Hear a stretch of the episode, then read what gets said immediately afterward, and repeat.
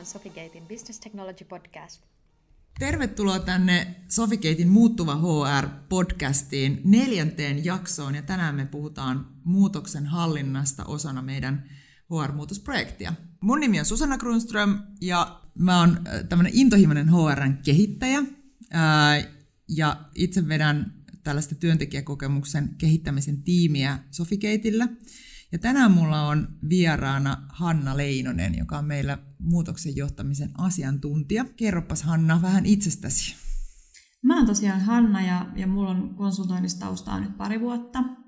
Mä koen olevani aika lailla kutsumusammatissa siinä mielessä, että, että mulla on aina ollut aika sisäsyntyinen tarve ymmärtää syy-seuraussuhteita, organisaatioita, prosesseja, miksi ihmiset tekee, mitä ne tekee ja niin poispäin.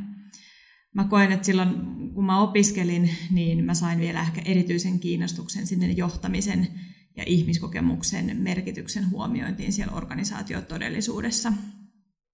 Työelämässä mulla on taustaa asiakaspalvelusta ja henkilöstön kehittämisen tehtävistä ennen tätä konsultointiuraa ja siellä ehdin olla kymmenkunta vuotta ennen kuin päädyin näihin hommiin. Nyt mä oikeastaan koen, että mun nykyinen rooli on toimia organisaatiokuiskaajana sillä lailla, että mä tunnustelen, että mitä organisaatiossa tapahtuu ja miten mä pystyn niitä tukemaan siinä muutoksessa, joka on edessä. Onpa ihana termi tai titteli. No mä koen, että se kuvaa hyvin tätä, että ollaan vähän taustalla ja tunnustellaan ja ollaan herkällä korvalla liikkeellä, niin se on musta oikein kuvaava. Nyt kun puhutaan HR-organisaation muutoksesta, niin, niin HR on, on niin kuin lähtökohtaisestikin jo aika paljon muutoksen johtamisen osaamista ja me ymmärretään se, että miksi muutoksen johtaminen on tärkeää osana mitä tahansa projektia ja me ollaan edellisessä podcastin jaksossa puhuttu Jussin kanssa vähän tämän projektin vetämisestä ja siitä projektipäällikön roolista. Ja ehkä kaikissa näissä podcasteissa on tullut esille se, että, että nämä on itse asiassa aika isojakin muutoshankkeita. Eli ei pelkästään se, että muutetaan järjestelmää, vaan itse asiassa meidän pitää järjestelmällisesti muuttaa myös niiden ihmisten toimintaa ja sitten niiden prosessien toimintaa. Tota, Kerros vähän, Hanna, tarkemmin tämän Talent-projektin tiimoilta, että millaista muutosta tässä ollaan viemässä läpi? No sä kuvasitkin jo tosi hyvin sitä, että ei olla tekemässä vain järjestelmää, vaan meillä on meneillään tosi iso muutos, joka koskettaa ihan jokaista meidän työntekijää, ja se koskettaa paitsi niitä työkaluja, niin myös niitä prosesseja ja ihmisiä ja niitä toimintamalleja, miten me ollaan tähän mennessä tehty. Mä koen, että kyseessä ei nimenomaan ole siis HR-järjestelmäprojekti, vaan, vaan kaiken meidän tekemisen keskiössä on se erinomaisen työntekijäkokemuksen tavoittelu, ja se on niin kuin se meidän iso tavoite, ja se mitä me nyt tehdään, on, ne on itse asiassa keinoja saavuttaa sitä. No mikä muuttuu ja kenelle? Niin kuin mä sanoin, niin muutos koskettaa ihan kaikkia, eli me ollaan tosi ison asian äärellä, ja ja järjestelmänä tämä ei välttämättä vastaa ihan jotain erppiä tai muuta, mutta on kuitenkin puhutaan niin kuin siellä toimintamallien kautta niin todella isosta muutoksesta. Ja työntekijöiden lisäksi niin erityisesti tässä ensimmäisessä vaiheessa tätä projektia meidän muutos koskettaa esihenkilöitä ja myös meidän talent management-tiimiä tai ehkä yleismaailmallisemmin kutsutaan HR-tiimiksi, eli niitä ihmisiä, jotka tekee henkilötietojen ja, ja tota, palkkatietojen ja muiden kanssa töitä, niin heidän työtään erityisesti ollaan muuttamassa. Miten tällaisia niin kuin erilaisia sidosryhmiä nyt sitten huomioidaan? Me itse asiassa Jussin kanssa tätä asiaa jo vähän sivuttiin, mutta mennäänpä siihen nyt vähän niin kuin tästä muutoksen johtamisen näkökulmasta, että kun mietitään sitä kautta, että mikä muuttuu ja kenelle, mutta, mutta ehkä myös se, että miten me kuullaan niitä niin kuin kanssakulkijoita ja niitä kohderyhmiä tässä matkan varrella. Sehän on tosi iso osa muutoksen johtamista, niin miten sä niin kuin tätä asiaa lähestyt? No, tässä kyseisessä projektissa me edetään agiilisti ja ketterästi. Se tarkoittaa myös sitä, että muutosjohtamista tehdään hyvin ketterästi. Eli me ei yritetäkään projektin aluksi keksiä kaikkea, vaan me ymmärretään se, että me nähdään sprintti kerrallaan eteenpäin ja me tunnistetaan ne muutostarpeet sitä kautta. Se tarkoittaa myös sitä, että me sprintti kerrallaan mietitään, että ketkä on nyt tässä sprintissä ne meidän avainhenkilöt. Ja mun mielestä on tärkeää muistaa, että organisaatiossa asuu se viisaus. Niin kuin sä sanoit, niin, niin se muutoksen aikaansaaminen edellyttää sitä, että meidän sidosryhmät on mukana siinä työssä. Välillä on vähän hankalakin yrittää sieltä projektitiimin kautta tunnistaa sitä kokonaisvaltaista muutosta ja niitä kaikkia eri sidosryhmiä, joita siihen liittyy. Me voidaan puhua paitsi niistä henkilöistä, jotka tulee esimerkiksi käyttämään sitä järjestelmää tai olemaan osa niitä uusia prosesseja, niin myös tämmöisistä tukifunktiotahoista, kuten vaikka IT. Niin sidosryhmät on meillä se viisaus, jotka pystyy näitä näkökulmia tuomaan sinne pöytään ja he pystyy kysymysten ja huomioiden avulla tuomaan esiin sitä, että mikä he kokee, että itse asiassa heille muuttuu ja mikä siinä on kaikista tärkeimpiä. Ja sitten tämän organisaatiokuiskaajan tehtävä on, on herkällä korvalla kuunnella niitä ja ymmärtää niitä ja toisaalta sitten tuoda niitä oikeita työkaluja tukemaan näitä kyseisiä sidosryhmiä ja hyödyntää myös näitä muutosagentteja, joita sieltä sidosryhmien osallistamisesta saadaan. Miten hyvin porukka on lähtenyt mukaan ja miten helppo näitä sidosryhmiä on, on ollut saada vaikuttamaan ja keskustelemaan näistä asioista yhdessä sitten projektitiimin kanssa? No mä luulen, että kun me puhutaan asioista, jotka vaikuttaa meidän jokaisen arkipäiväiseen työhön, niin jokaisesta organisaatiosta löytyy niitä henkilöitä, jotka on innokkaana mukana ja tekemässä sitä muutosta. Ehkä tuolla muutosmaailmaterminologiassa tai jos puhutaan vaikka uusien teknologioiden omaksumisesta, niin käytetään sanaa early adapters, ja, ja se viittaa siihen, että tämmöisiä henkilöitä on hyvin helppo saada mukaan. Mutta sitten he ei välttämättä ole niitä ainoita, joita me halutaan. Me halutaan myös mukaan semmoisia sidosryhmän edustajia, joilla voi olla vähän, vähän nuivempi suhtautuminen siihen muutokseen, jotta me ymmärretään sitten toisaalta, että miten me pystytään just tämmöisiä vähän haastavampia henkilöitä tukemaan siinä heidän muutosmatkassaan.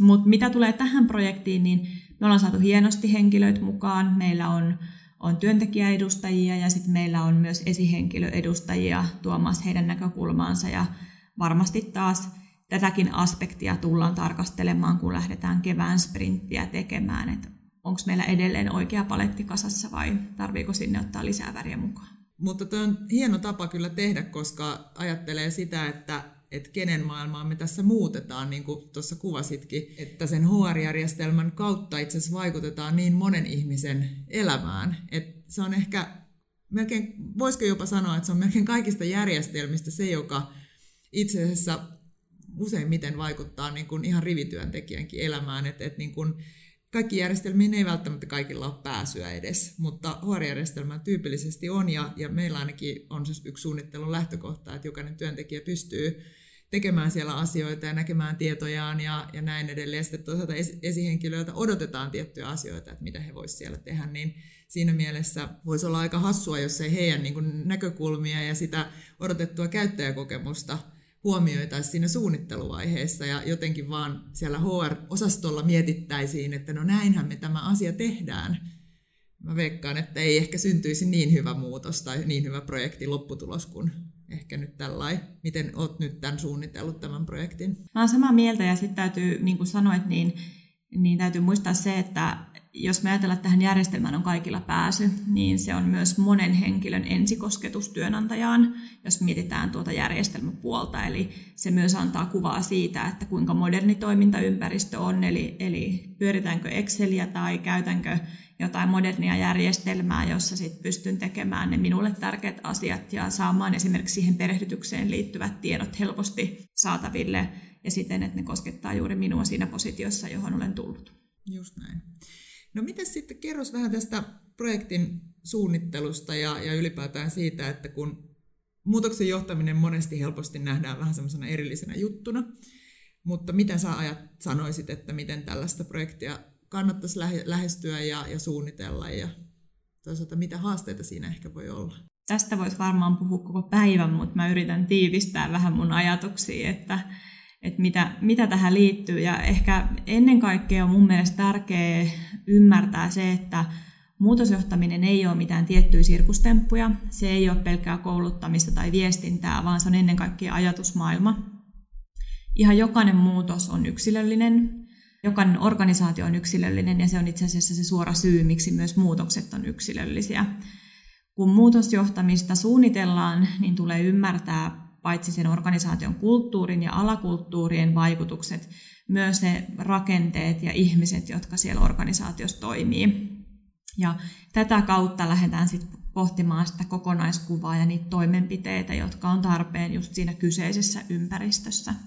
Mun mielestä on erityisen tärkeää tämä sidosryhmäasia, mikä otettiinkin jo esille, eli että sidosryhmät ymmärtää, mitä muutos tarkoittaa juuri heidän näkökulmastaan ja miksi sitä muutosta tehdään. Toisaalta, jos joltain sidosryhmältä odotetaan jotain, niin myös se pitää olla hyvin selkeä heille. Sitten mä ajattelisin, että sen muutoksen läpiviemisen edesauttamisessa erityisen haastavaa on niiden avainhenkilöiden sitouttaminen.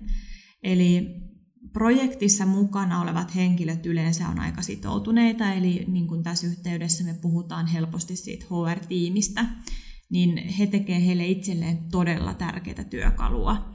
Mutta sitten monelle muulle sidosryhmälle on oikeastaan kyse järjestelmästä, jossa, jota käytetään ehkä silloin tällöin. Se ei ole niin tärkeä tai, tai suuri kriittinen osa sitä omaa arkityötä, niin näiden sidosryhmien ja erityisesti sidosryhmistä tulevien muutosagenttien sitouttaminen siihen muutoksen läpivientiin on tosi tärkeää.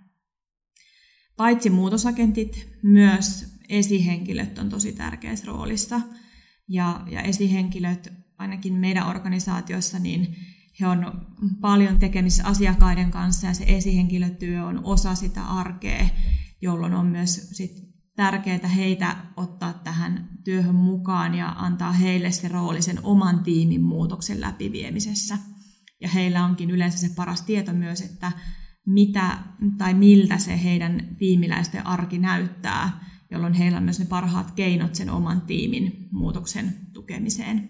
Tämän nostaisin ehkä suurimmaksi. No, minkälaisia haasteita tota, on ollut matkan varrella? Nyt vähän tälleen niin katsotaan taaksepäin tätä projektin kulkua ja, ja tota, mitkä on ollut sulle niitä haastavia paikkoja? No mulle muutosjohtamisen vetäjänä on aina haastavinta saada se kokonaiskuva. Mä en ole järjestelmäihminen, mä olen hyvin ihmisten ihminen ja organisaatioihminen, niin mulle on välillä haastava saada kiinni siitä, että mikä se muutos nyt itse asiassa on. Ja tässä projektissa mä oon pyrkinyt taklaamaan tätä haastetta sillä, että mä oon ihan hyväksi käyttänyt meidän asiantuntijoita siellä HR-tiimistä, jotka taas he näkevät vähän eri kannalta sen, että mikä se muutos on ja mitkä ne olennaiset sidosryhmät esimerkiksi on. Ja sitten kun mä saan heiltä inputtia, niin mä pystyn lähteen sitten omasta roolistani katsomaan sitä asiaa vähän eri kulmalta ja pohtimaan, että tunnistanko mä jotain siihen lisäksi vielä. Ja kuten todettu on aikaisemminkin muutosjohtamistyössä, niin aina täytyy olla valmis myös itse muuttumaan ja muuttamaan niitä omia toimintamalleja. Eli ei pidä kuvitella, että kun olen kerran tehnyt sidosryhmäanalyysin, niin sillä mennään loppuun asti, vaan ymmärtää se, että sieltä voi tulla jotain yllättävää ja aina tuleekin ja sitten täytyy vaan ottaa uusia uimaliikkeitä ja mennä eteenpäin. No kerro vielä tähän loppuun, että Mistä tunnistaa hyvän muutoksen? Hyvän muutoksen siemen kylvetään jo ihan siellä varhaisessa vaiheessa. Se tulee sieltä, että sidosryhmät tunnistetaan, heidän tarpeet ymmärretään ja heille saadaan luotua riittävää tietoisuutta siitä tulevasta muutoksesta. Mitä lähempänä se H-hetki on, niin sitä enemmän näiden sidosryhmien pitäisi itse haluta ja odottaa sitä muutosta. Se on mun mielestä tärkeä merkki siitä, että nyt me ollaan onnistumassa – heille saadaan ikään kuin synnytettyä semmoinen sisäinen motivaatio sitä kohtaan, että vitsi, nyt on tulossa jotain tosi jännää ja mä haluan olla tässä kärjessä ottamassa tätä käyttöön ja, ja viemässä tätä läpi, tukemassa siinä onnistuneessa muutoksessa. Ja ennen kaikkea, niin kuin tässä on jo ainakin kertaalleen tai kahteenkin todettu, niin onnistunut muutos tai transformaatio ei ole järjestelmäprojekti, vaan mindset-muutos. Mun mielestä tätä hyvin kuvaa kolme näkökulmaa, People Process Tools, eli siellä on monta näkökulmaa, jotka pitää nivoa yhteen, jotta siitä saadaan onnistunut kokonaisuus.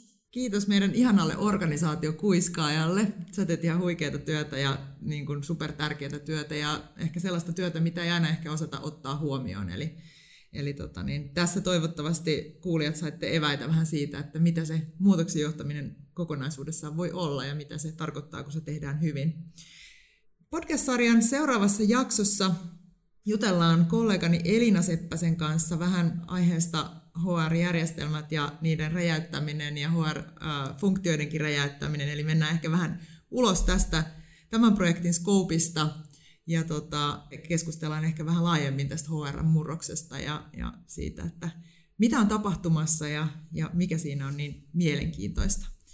Eli kiitos tällä kertaa Hanna sulle tosi paljon. Kiitos, oli ilo olla mukana.